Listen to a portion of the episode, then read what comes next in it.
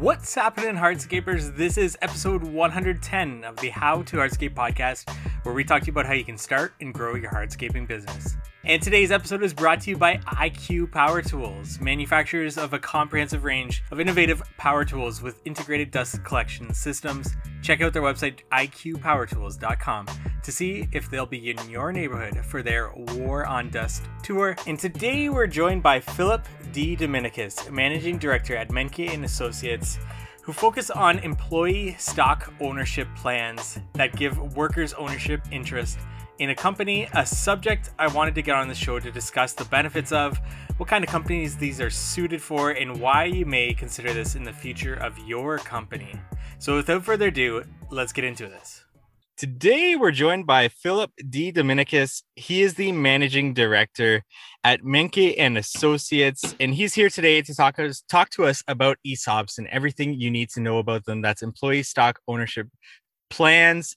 And Philip, thank you so much for taking the time to do this with me today. You're welcome. Philip, let's get started to get to know a little bit more about yourself and Menke and Associates and everything that you guys do over there. Can you give us a little bit of context about yourself and the business? Uh, absolutely. So uh, I am a managing director at Menke and Associates. I'm the senior East Coast partner. Uh, the firm uh, is a group of investment bankers. I'm one of those. Uh, federal ERISA lawyers who focus on retirement plans, specifically employee stock ownership plans, or ESOPs is the acronym, uh, and then a TPA or record keepers for the ESOP as well. We're the largest ESOP record keeper in the country. The firm uh, has been around for 47 years, which is how long the industry has been around. My boss, John Menke, helped draft the original ESOP legislation. Um, and about one in four new employee stock ownership plans are created by us. There's 50 employees here. Uh, and interestingly, we are 70% owned by our own employee stock ownership plan and I think we're the only ESOP advisor with our own ESOP, probably because we actually have enough employees to support one. And by coincidence, I worked at Morgan Stanley for 10 years, and they also had an ESOP. And uh, so I've been a participant as well. And some of the things you might hear me talk about today are just my experience as a participant, uh, just like a lot of our clients. That's incredible. And it's uh, obvious that we've got the right guy talking about ESOPs today with us. So I appreciate you taking the time. Can we start with describing in general what an ESOP actually is? Absolutely. So, an employee stock ownership plan is a qualified retirement plan. Simple IRAs, 401k, 401k profit sharing plans, ESOP. So, it's all uh, falls with under ERISA law, which is the retirement law that Congress created. And there's different ways to present retirement plans for your employees. Most of our clients, not all of them, have a 401k or similar. Uh, usually we keep the 401k at the company and we add the ESOP next to it. Well, what are the two plans? The they're both tax deferred compensation plans for the employee. So this is all money going into something where the employee doesn't pay current income on it. So it doesn't show up on their current tax is. They grow tax free until their retirement. And then as the money is used coming out of both plans, that's normally where they pay ordinary income. So they're very similar plans. Uh, the difference is, is the 401k the employee is responsible for how it's invested. It can buy lots of stuff. It just can't buy the shares of the private company where they work. The ESOP can. That's the purpose of it. And Congress 50 plus years ago, when they were looking at this, they looked at the 401k and said, is there a way to put private company shares in there as well? And they just figured out that would be too complicated. So let's just create a new new set of rules to allow employees to also be attached to the equity of the firm. So, what is typical, and just typical, but not always, there's a 401k. If, by the way, if the company currently has a simple IRA, it would need to be converted to something like a 401k or just terminated. But 401k employees' money goes there, employers' money goes to the ESOP. The ESOP investments are directed by the board of directors of the company, not the individual participant. And the ESOP can also invest in that company's stock for the 401k cannot. So those are very similar plans when it comes to eligibility, vesting schedules, um, but it's really the investment side that is very different between the two plans. What would an ESOP necessarily be used for? Are a lot of companies using it to reinvest into the business? Because it, it can hold outside businesses as well. Like you said, it's it's uh, about the board of directors what they kind of decide to do with that money. Correct? Uh, absolutely. So for new ESOPs, uh, about nine out of ten calls that we get the per, the main purpose of what the board or the owners or the management are trying to do is help address their succession plan. You know, 60 mm. plus percent of adult workers in this U in the US work for privately owned businesses, which means somebody needs to own it next. They all have the similar problem is succession planning from a shareholder standpoint. So nine out of 10 calls are, hey, we have a retiring shareholder who owns 17% or 50% or 100%, but it's trying to address who should own the business next. One out of 10 calls, it's typically younger owners just trying to create a better compensation plan to attract and retain a good employee base. So they accomplish both, but it's just when you're designing the plan, how we're using it, what's the primary thing we're trying to figure out? Most of the time, it's creating liquidity for a specific shareholder or shareholders in the short term. And every once in a while, it's, hey, we're not in a rush. We're not trying to sell lots of shares. We're just trying to get employees connected to company stock because the data says that creates a better company.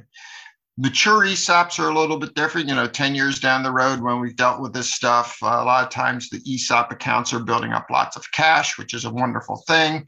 And then how we look at those investments is different. But early on, you know, the first 10 years, it's those are the two main things we're trying to address. Yeah, that makes a lot of sense, especially with secession. And uh, it's actually come up on our podcast a couple of times where guys are thinking the same thing. And also to attract employees into the business, which is so crucial in this industry, landscaping. Labor is uh, hard to come by, especially these days. So anything that you can do to make your company more appealing for for new employees to come in is always a benefit. But what type of company is is a good candidate for an ESOP? So the, the nice thing about the industry, it's really a financial tool. So similar to a 401k, there's there's not like an industry specific, like, oh, 401ks are great here, but not over here. And that's also very similar to an ESOP. It's it's really a financial tool. Uh, there are some minor exceptions though. So first of all, you know, size matters. Uh, last year I did a an ESOP for six employees. They need to be a C corp. Uh, we're not really jumping up and down about that size company, but there was a very specific reason why it did make sense for them. So you can actually go pretty small if it's an S corp, then we're looking at you know 12 plus employees uh, and growing or very stable. That's kind of the general uh, size of the headcount. When we look at company value, we're looking at about a million dollars of company value. Again, you can go pretty small with these things.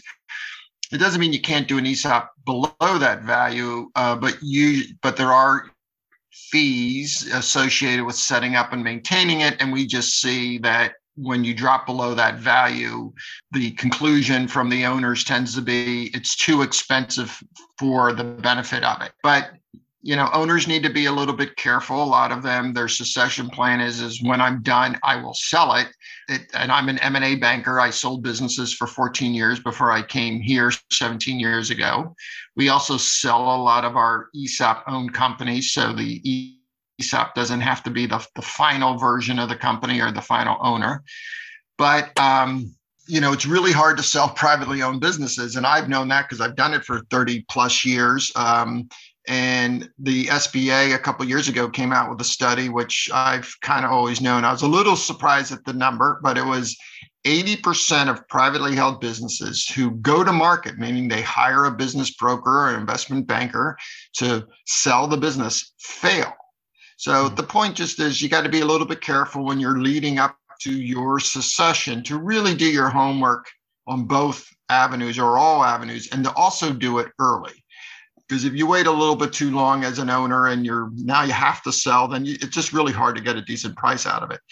When it comes to industry you know if you can own shares if it makes sense to own shares of the privately owned business as an individual then there's no reason why the esop can't own it also the exception to that is certain professional practices where state law prevents an ESOP from owning shares. Matter of fact, they prevent anyone except the licensed professional from owning shares. So if you're a medical practice, dental practice, law firm, CPA, some professional engineering firms, uh, where the state has ownership requirements uh, or restrictions, really, you need to see whether you can put an ESOP within that. The states are slowly changing uh, to allow ESOPs to fit within those industries, but it's 50 states, it's a dozen different industries. Um, so that's the caveat to who may not be able to do or who may be able to do an ESOP.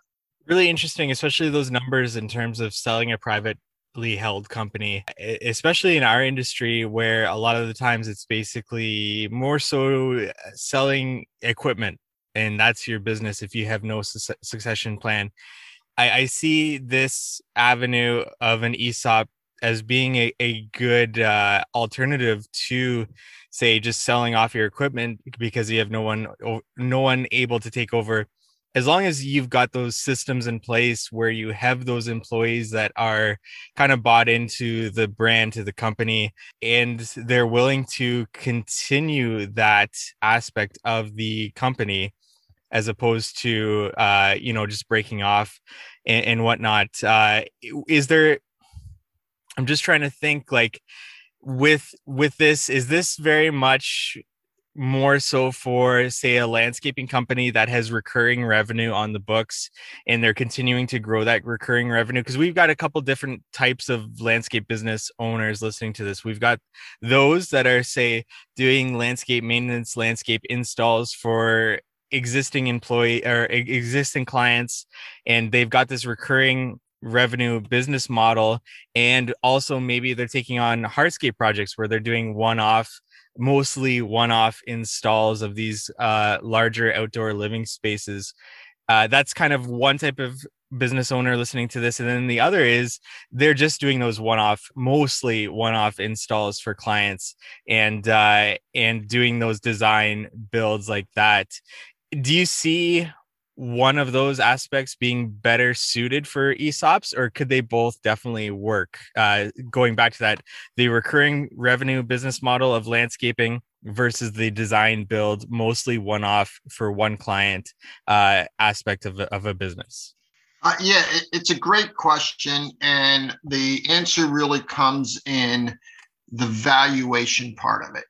The ESOP which the, you create a trust that's the retirement plans that owns the shares. And the way the law is written is the esop wants to buy the shares of the company. It's just not allowed to overpay for it. So that's the trick is to make sure whatever valuation the system comes up with is a reasonable valuation for what's in, in front of them.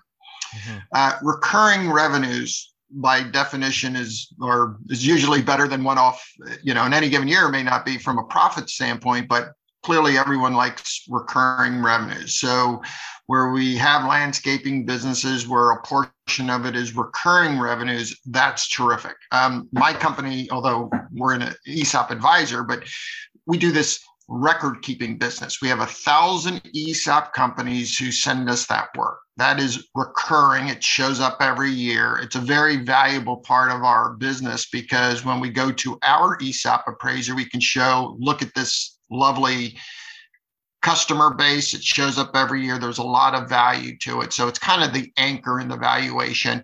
And then if you look at the legal part of our business and then the investment banking part of the business, uh, that should fluctuate more because, it, uh, particularly my side of the business and investment banking, it's like finding new transactions. Now, we're really good at it and we seem to be actually pretty stable every year, but clearly one year that could not be there, but we would still get our recurring revenue. So, long-winded answer of recurring revenue helps to get to a nice value uh, because it's by it's recurring. Uh, that doesn't mean you can't. We have plenty of service businesses, construction businesses that is more, hey, like eat what we kill. We get business and we don't. So, but the way to get the value there and have a successful ESOP is really then size and history. Hmm. So if all Menke had, and I'll just, you know, was investment banking and legal, and we didn't have that lovely record keeping part, well, if we can show, we can show we've been around for 47 years. We have all these clients that, you know, we have this massive referral system and uh, we get all this business every year. That still has a ton of value as well. But it's then more the history of the company, the size. And then even that is where, where do these deals come from? You know, I have some hardscaping businesses where they get a lot of government uh, stuff, uh, you know, and they're the go-to person for it. Uh, now, again, you know, government budgets change and whatever. So there's some fluctuation in there. So if you can show that you have a good history, if you show that you have some critical mass so that if one year isn't so great in just the number of projects, but you're still around and you can adjust your workforce to not, you know, be bleeding cash, then that is fine as well. But that that's really where we would, and it's normally where we focus first in does it make sense for you to have an ESOP? Do you have the head count? How what might be the value of who you are? And then the neat thing about the esop versus a third party buyer is it's pretty much a theoretical value. So there, there is a value there. It's just does the owner like it versus a third party buyer is trying to figure out how to constantly make money if they do a lot of leverage to pay off the debt and then maybe how to flip it and sell it to somebody else. So it's a great question. It could work if for the one-off uh, project companies, again, if you have some critical mass and have a good history to say, well, how do you get your projects? And there's plenty of companies that year after year make a lot of money. You have a great referral system. You're the go-to people, but there's very little recurring revenue. Mm-hmm. Now, thinking about this uh, from an owner perspective, when they come to you, have they already kind of approached their employees for the most part about this and and discussed it with the employees to make sure that their or at least a good amount of their employees are actually on board with this idea or a lot of people coming to you guys beforehand to see what this kind of looks like get some uh, consulting before taking it to their employees and saying you know we could go this route and kind of continuing off that question, if it's not going to overload you here, Philip, uh, sorry about this, but what what is a good time frame before, you know, say hypothetically they're going to, you know, uh, start this ESOP plan? What's a good time frame to kind of start this discussion with their employees and with with you guys? Actually, a great question, which I'm not too sure it's ever been asked of me. Uh, um, the, the the employee one, but the as far as the process concerned, the, the setup an ESOP just to have it there ready to fund takes about a month. Uh, the discussion to uh, decide to do one is all over the place. Uh, right. Last month, I got two new clients. One person I've been talking to for three months, the other person I've been talking to for eight years, literally. Mm-hmm. So, and again, it goes to that question you asked earlier is why are ESOPs used? And a good portion of them are part of succession planning. Well, the ESOP is a tool to help succession planning, but succession planning is a much bigger picture. There's a lot of more things. It's very personal, it's emotional. There's sometimes family issues or structuring issues. You know, there's all these things that play into that, which we understand and are very familiar with, but we need to address a lot of times 20 different things, and the ESOP is one of those and how to use it. So there's a lot of planning that goes into is this the right tool? And so we're very uh, patient with our prospects. Uh, we keep very good notes. Uh, I got people call me all the time. I got one this morning. Hey, remember me? We talked to you three years ago. And I was like, okay, let me pull up my notes and then I'll remember you. So that answers, I think, that one, uh, which is it, it's all over the place, but we can actually move very quickly. And that's a nice thing. Like if I was hired to sell your business, well, there's a process, a much bigger process to prep you for that. And then there's is going out to market, which is a very laborious, time consuming process. The ESOP doesn't have that. Why? We know who the buyer is, and we know that they're a willing buyer. We just need to figure out the price. So it's a much shorter, more nimble process. But even selling a few shares to an ESOP, someone should assume that's three or four months. There's just a lot of little things we need to do. To the employees, um, I've had prospects talk to their employees first. I personally am not a fan of it. Uh, and the reason is it's a relatively complicated subject, but it's also not up to the employees to decide how they get paid.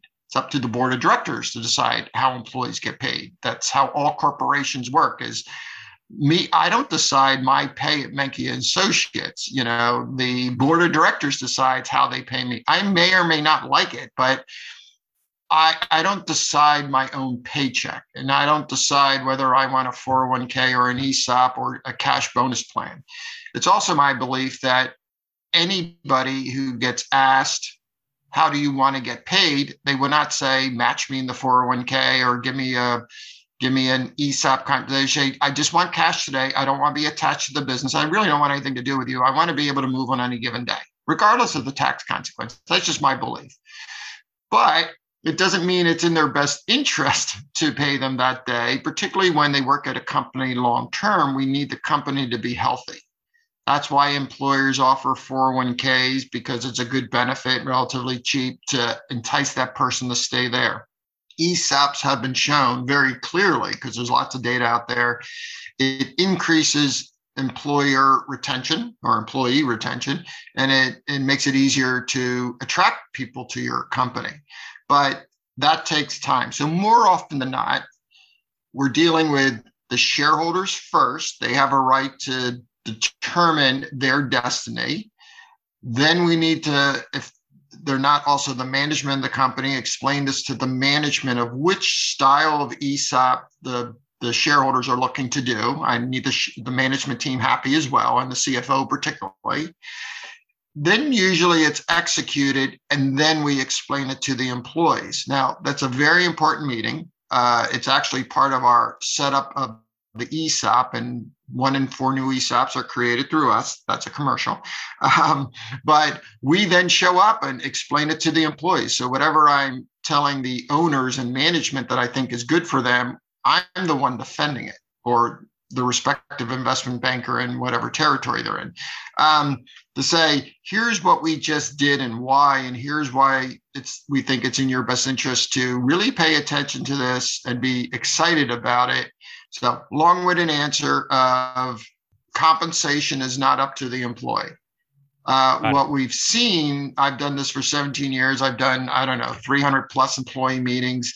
Nobody walks out the door, and usually it's the opposite. They thank the owners, they shake their hands, I think I have five stories of five individuals not quite getting it, uh, but that's over, I don't know, 20,000 employees I've probably talked to. So um, it's a good thing, or my owners wouldn't do it. No owner I've ever had set up one thought it was good for them and bad for the employee. It has to be good for everybody.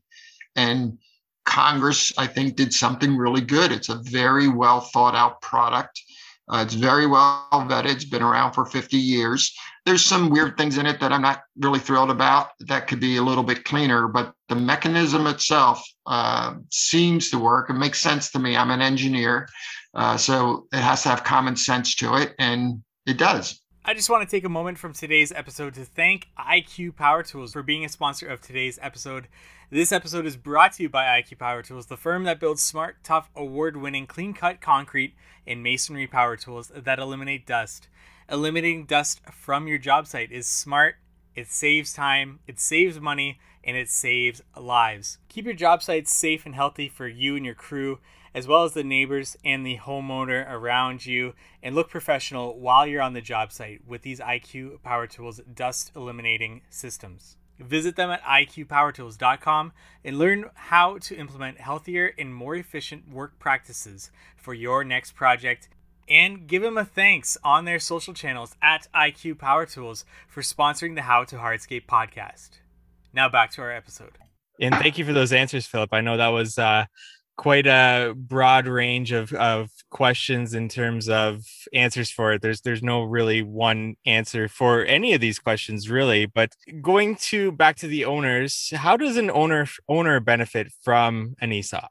Again, kind of a broad answer, and and it is the good part about ESOPs. It's a very flexible product, and it addresses many different things. That's the good news. The bad news is it's a very flexible product and it offers many things. So it's different things to different people.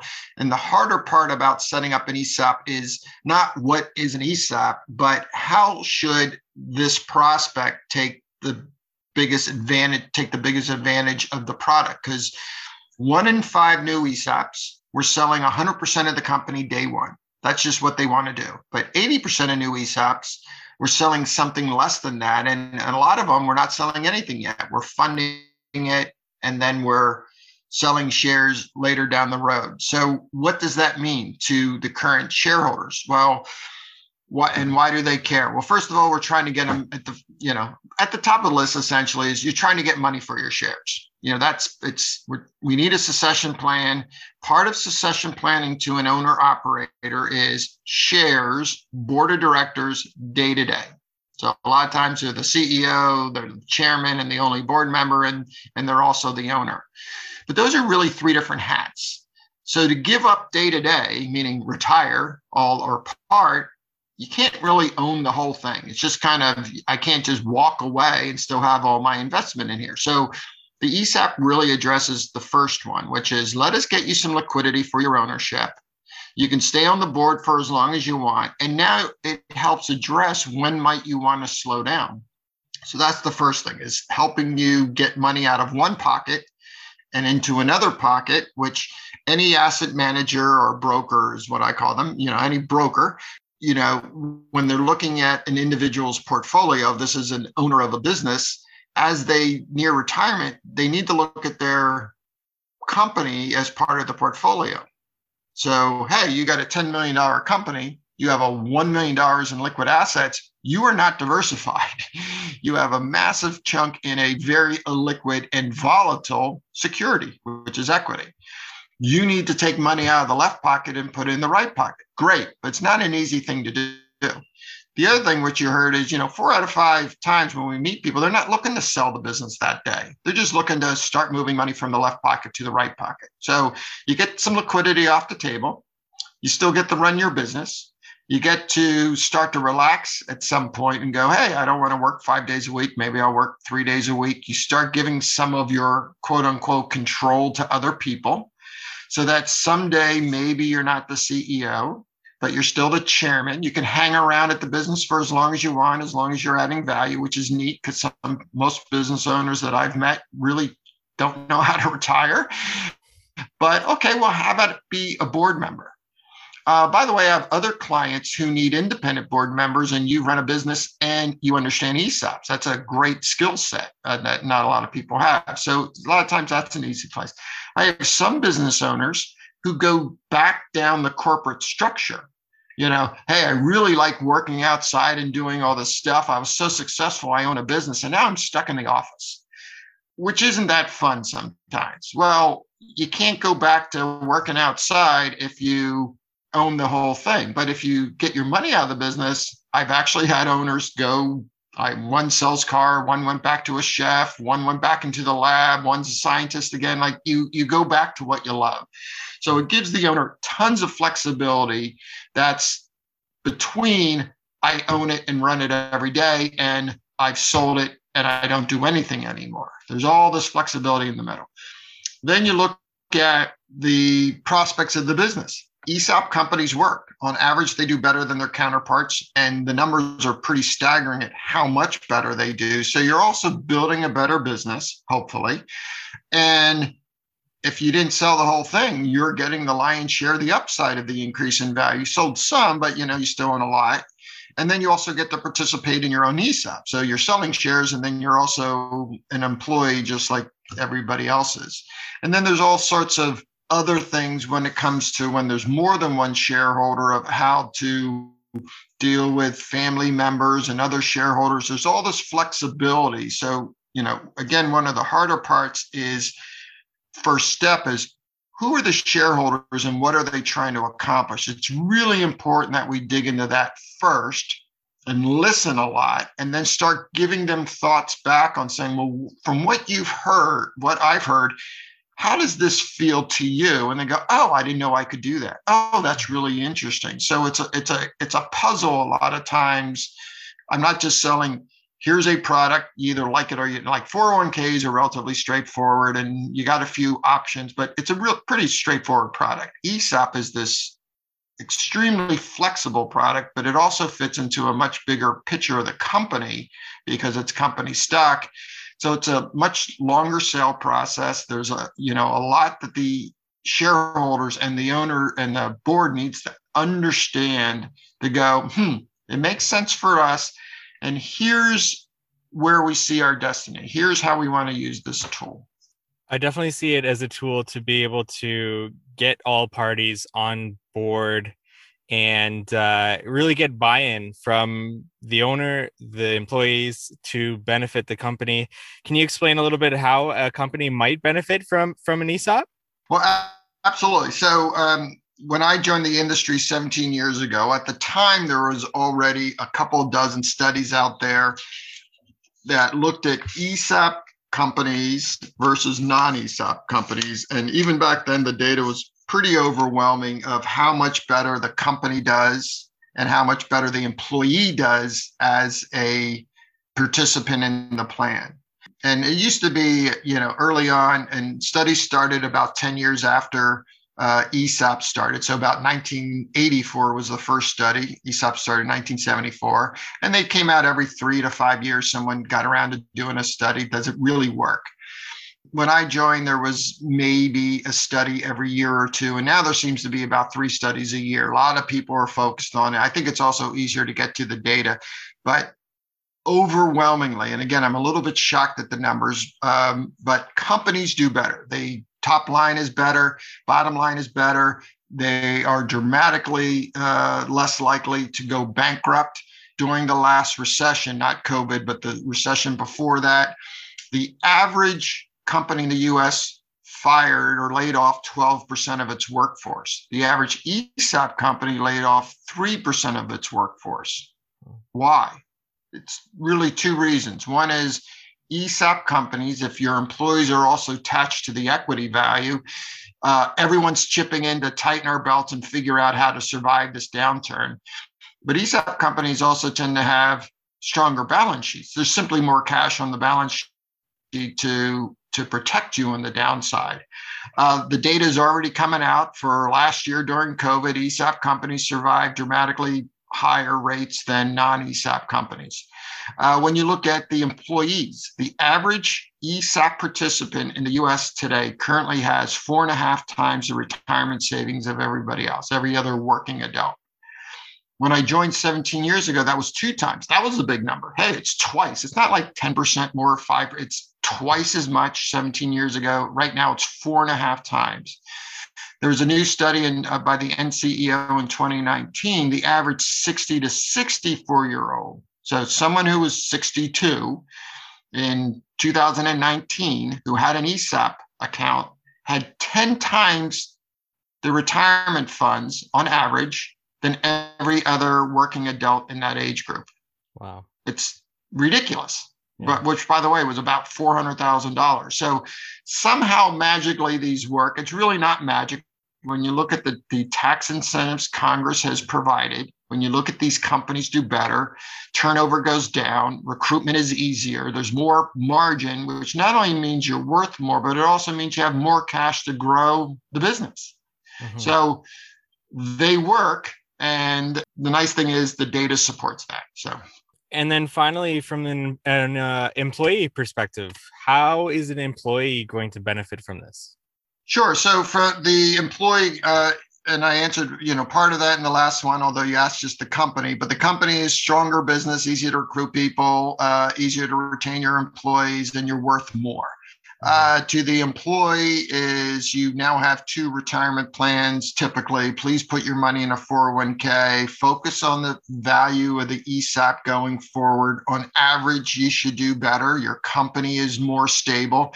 But there's also studies like morale. Morale goes up. Well, that's interesting. Why should morale go up at an ESOP company? You know, is it, well, I, my company really cares for me. I have two retirement plans. You know, that might be it a little bit. But I think what really changes is how employees see their job description. So, and I'm a perfect example here at Menke. I am I was hired as an investment banker to find ESOP prospects, explain ESOPs to them, structure their deals, design new plans, you know, and my compensation is very revenue oriented. If I bring in revenues, I make money. Well, the prospects of Menke and Associates, although related to revenues, is really profits. We need to be profitable. If we keep losing money every year, then it really doesn't matter how well I do on the top line if I'm losing money on the bottom line. Well, Menke on a on a monthly basis doesn't pay me for profits. They pay me for revenues. But I am responsible in my territory for a whole bunch of expenses and why do I care? Well, I care because I think I'm a good employee, but I also care because I'm a 17 year member of my ESOP. I have lots of shares attached to me. So I have the long term value of the business is really the profits. So I'm doing my job, but I'm also trying to do it very efficiently. We need bottom line. But what we also do, there's 50 employees here, is it also matters how well the guy, uh, the investment banker in Chicago does, in Texas does, in California, we have five investment bankers. It also, my value of the ESOP uh, depends on how well the legal department does and the admin department does. So, how well we work together also matters. So, we tend to be more user friendly to each other. You know, one guy a couple years ago, he hurt his hip. He couldn't do one of the seminars out in St. Louis. He called me up and said, Can you cover me? And then he said, "Oh, by the way, if you get any clients from that, I'll split the commissions with you." I'm like, "They're your commissions. I, you know, I would do this because it's the right thing for the firm, and you know, you owe me one." So what you'll see with ESOP participants is they start to look at their job differently. One is I care about the whole business, and that's you know the concept of owners versus renters. You you seemingly, and again, on, in general, I talk about in generalities, you'll you'll take care of your car more if you own it versus rent it. Your home for own it versus rent it. Your house, your business, you actually have an equity interest in it. So you just tend to pay a little bit more attention to it.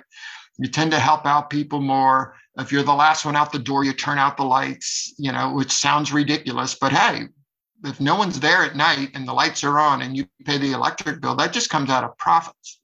So that's what tends to happen over time is the employees look at their jobs differently. They it's a little bit more interesting. There seems to be a different conversation about ideas. We want your ideas because in our firm there's 50 employees there's 50 brains. We have 11 senior folks. I'm one of them who runs the business. We're the management committee. We have a call once a month. We're always trying to look at competition and deals in the industry and all that stuff but there's 30 other 39 other people where we really want to know how to do better.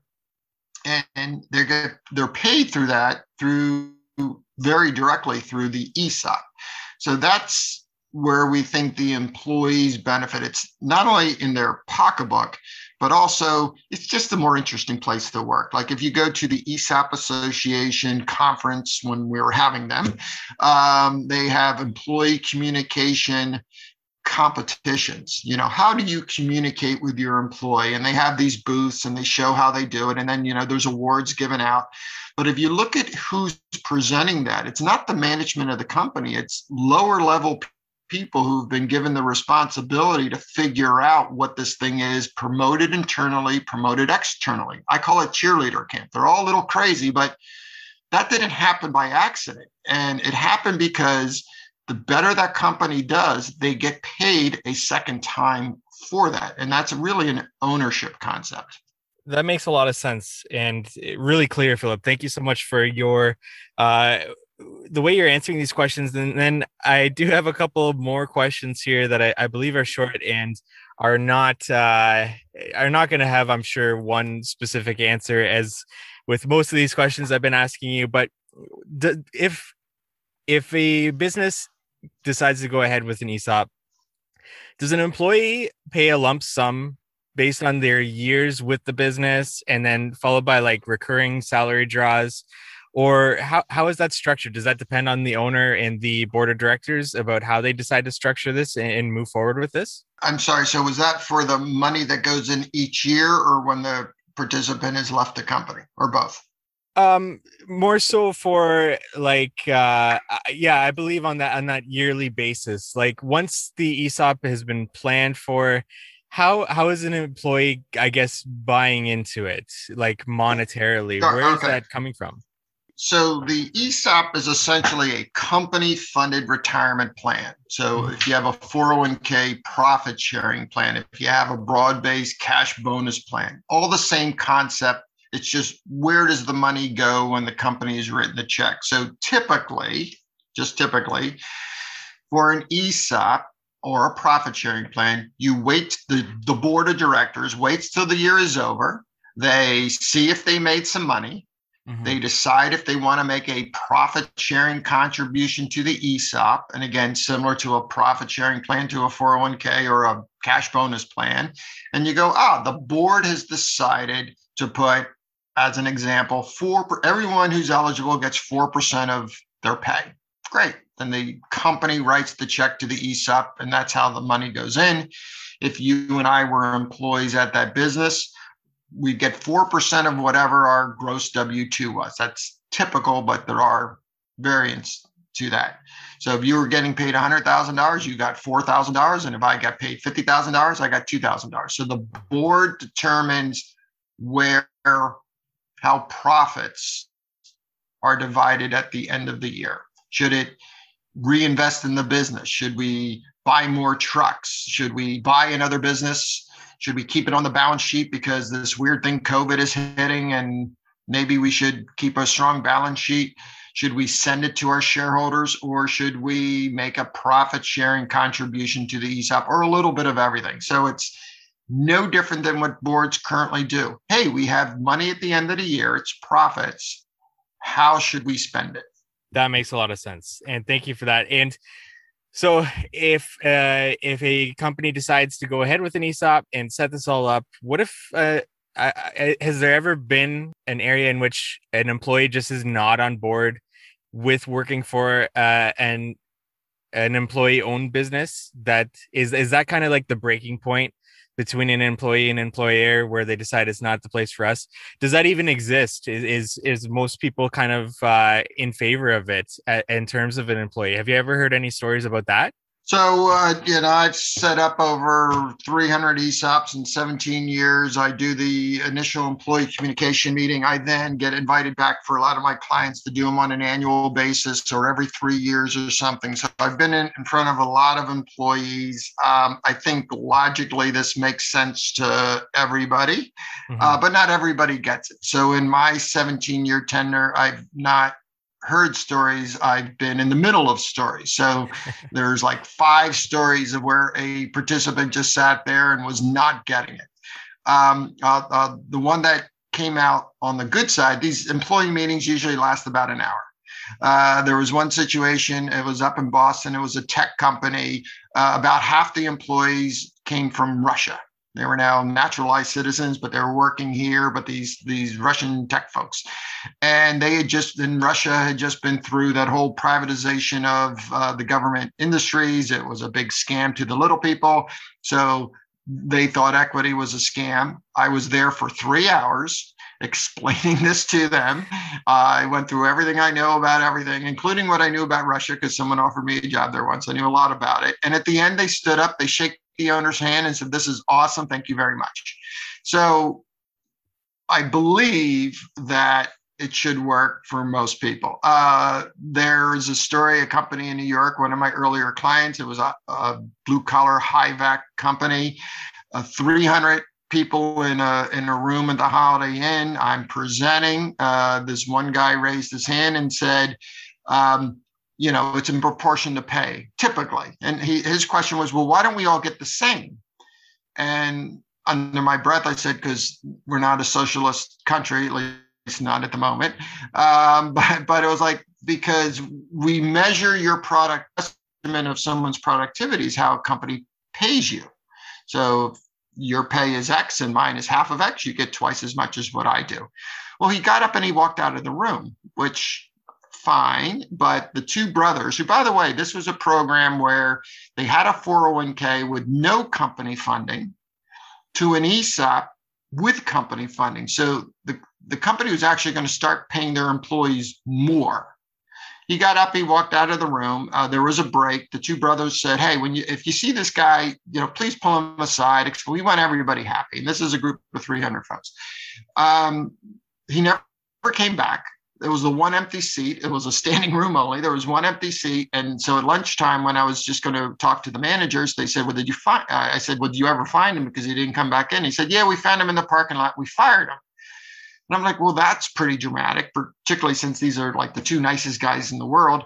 And he said, Look, we hired him five years ago. We should have fired him five years ago. He never fit in. He was never fit in. He never was a good employee. And today was the day those are very um, the other story then is you know uh, at, at another company where this guy at the end the meeting was over he wa- i said look if you got questions you're shy walk up to me after and ask questions so he started telling me how bad it was to own equity which i thought was really weird um, there was a guy standing there who I'd never met before, uh, listening in, and we turned out he was one of the shareholders that I just never met. I met the three principal shareholders. I never met the other five shareholders. So he's complaining in front of one of the shareholders how it's bad to own equity. And I'm like, well, that's the data just doesn't support your comment. You know, 401ks with equity. If you want to change your net worth, you need to invest in equities over time. Have always done better than every other asset class, period. But it's a portfolio theory. This is just one investment of many things that you should have, et cetera, et cetera. So I went through all that and he was still like, no, like I don't like this. shouldn't have equity, blah blah blah. And the, the the guy who was standing there said, well, you don't like it. You know, the front door is over there. And I'm I'm like, well, who the who who are you? And he's like, oh, he's one of the shareholders. Well, turned out the guy used to be, you know, one of the heads of one of the unions, and the unions were taught equity is bad. We all, all we want is cash. So, you know, those are outlier stories, but everyone should get it. But again, the management and the board and the shareholders will not set this up if they think it's bad for the shareholders because that's counterintuitive because the owners aren't getting all their money day one. They need this employee group to help pay the stuff off and to buy more shares et cetera. So the last thing you want to do is harm the group that helps derive the profits to pay for this thing in the first place. Um, but it's also why setting up an ESOP, that first meeting is simply something we do. We want the meeting to happen and we need it to go well. We know how to answer all the questions. Uh, we've seen it all before. Um, we're not going to make everybody happy, but who we don't make happy is really a tiny minority of folks. And yeah, I figured there was some sort of story there. That's why I did ask because not everybody kind of has the same mentality when it comes to i guess their past experiences or whatever they've lived through to uh, help them uh, come to those types of uh, conclusions that they have. So thank you so much for those philip. And th- philip thank you so much for your time today talking about esops and uh, answering my uh, slew of questions for you i really do appreciate it. Where can our audience go to learn more about yourself Menke and associates and everything that you've got going on there uh, sure. So, two places. If you want to discuss ESOPs, you can come directly to me at pdedom at menke.com. So, it's P for Phil, D is in dog, E D O M, P D E D O M at M E N K E.com, M E N K E.com. Or you can go to our website, which is M E N K E.com and there's lots of information there. If you're intrigued, you can fill in a form. Uh, if you're throughout the country, if you'll be directed to the investment banker in your territory. If you want to talk to me directly, just write in the comments section that you want to talk to uh, Phil, period, and, and you'll get me directly. Philip, thank you so much. Thank you for listening to today's podcast episode. Visit us at howtohardscape.com for more information on this subject and many others. Let us know what you want to learn about in future episodes by reaching out to us on our social channels. We are at How to on Facebook and Instagram, or email us contact at howtohardscape.com. Once again, thank you to IQ Power Tools for sponsoring today's episode. Go check them out at iqpowertools.com to check out their War on Dust tour and see if they'll be in your neighborhood this summer. We look forward to meeting with you next week on the How to Hardscape podcast.